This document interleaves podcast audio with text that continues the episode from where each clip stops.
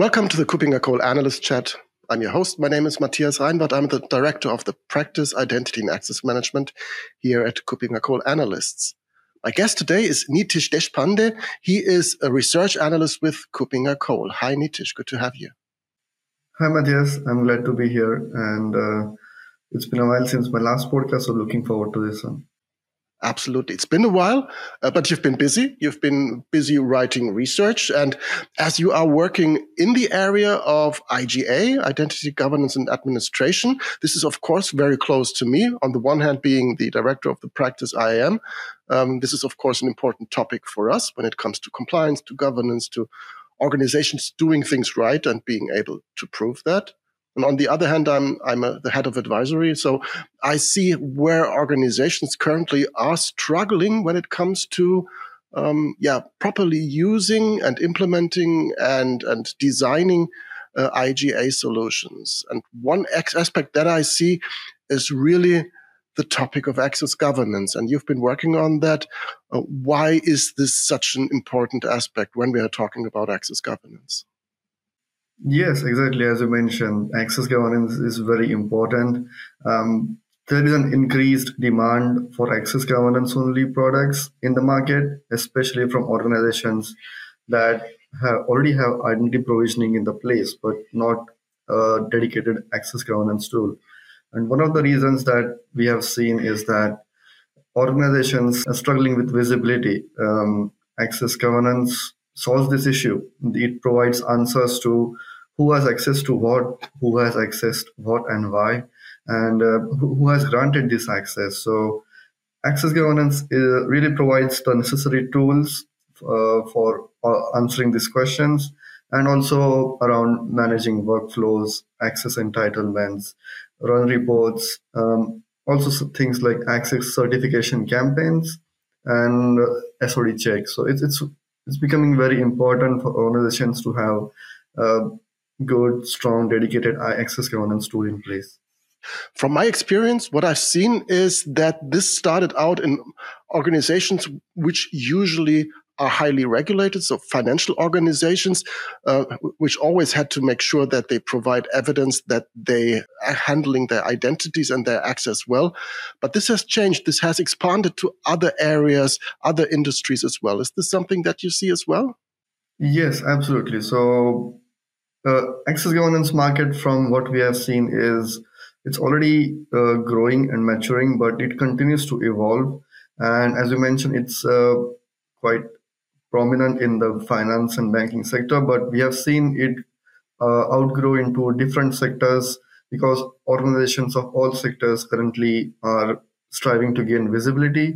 Um, so we have seen this in retail banking finance then uh, government industries as well, where it's quite important to govern the access of identities and users. So we have definitely seen this grow in different sectors of industries. And when people think of access governance, they are usually shying away from what they think is the most important stuff, which is recertification. So at the end of the year, these large recertification campaigns, long lists, which need to be checked and ticked off on access removed.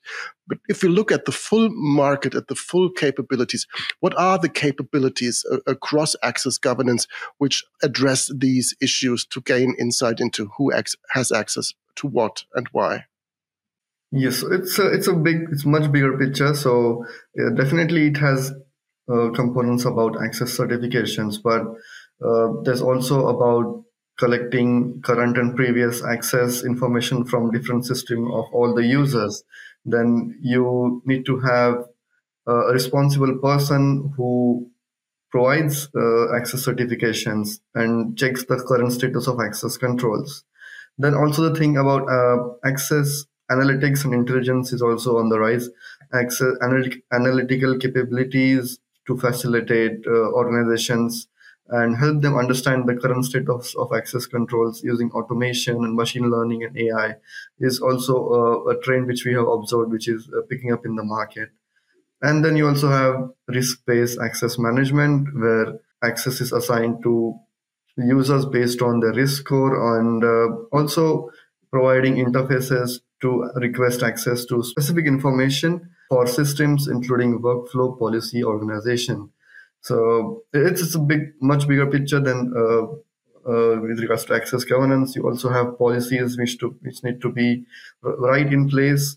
Um, so while uh, working on this, I found out many more things which were which align with IGA, but also are more uh, spe- more specialized when it comes to just access governance right? With the with the usage of of identities across whole enterprises really growing and getting more important and more identities and more access and more applications. Uh, many organizations are asking for for automation for supportive systems who help them in achieving access governance or for implementing access governance with with technology. You've mentioned briefly machine learning and you've mentioned analytics. Is this also something that the vendors are looking into supporting larger organizations in in in getting better, more efficient, having support even through machine learning? Yes, definitely. Automation is is a key trend which we have observed, uh, which is on the rise, and one of the main reason is that it reduces workload uh, burden on the IT staff, and this helps to reduce the cost and time, and that, that way the administrators can focus more on, uh, let's say, for example, the low risk access request can be automated. And that way now the administrators can save time and focus more on high risk access requests and uh, provide more insights into that one. So automation is definitely helping and uh, I think it's going to evolve uh, and we will see more and more machine learning based workflows coming in and AI also up supporting um, this sector.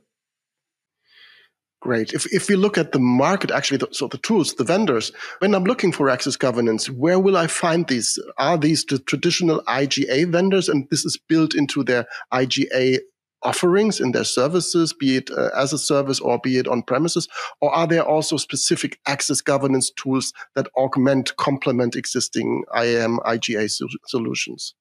Definitely. The traditional IGA players are definitely the ones which you should look forward to for specific access governance capabilities, but there are also uh, specialized access governance vendors in the market who are providing all the necessary tools, but on a more specialized level. Um, so they might not have certain capabilities around identity lifecycle management because we don't need them in access governance. But uh, yeah, yeah, so it's a combination of both kind of vendors which are currently present in the market right? When it comes to, to integration, I think if when you say they are augmenting existing systems, there also needs to be a proper way of integrating. So I, I assume the move forward or the way how to move forward is is APIs, secure APIs for integration. So interoperability is key as well. Interop, yes, definitely. Interoperability is definitely the key when it comes to, uh, with regards to one of the common adoption patterns that we have observed is uh, fulfillment uh, through identity provisioning is achieved by a managed service. And access governance is run within organizations to retain absolute control over the governance function. So it's it's, it's uh, definitely interconnected between uh, running access governance uh, by organizations and also in some cases as a managed service. So there is definitely a possibility of having good interoperability. Right. So, so you, as I said, you have conducted um, extensive research in that area, and that led to a leadership compass. So you just published uh, the leadership compass access governance. It is out there. Um, so the market is evolving. So it is really highly recommended for the audience to catch up with what changed. So what are some of the most recent changes that you would highlight when it comes to that market? So this access governance leadership compass, uh, it follows our already published IGA leadership compass. And um, in this specific one, we focused mainly on those vendors where we evaluated that only their access governance capabilities.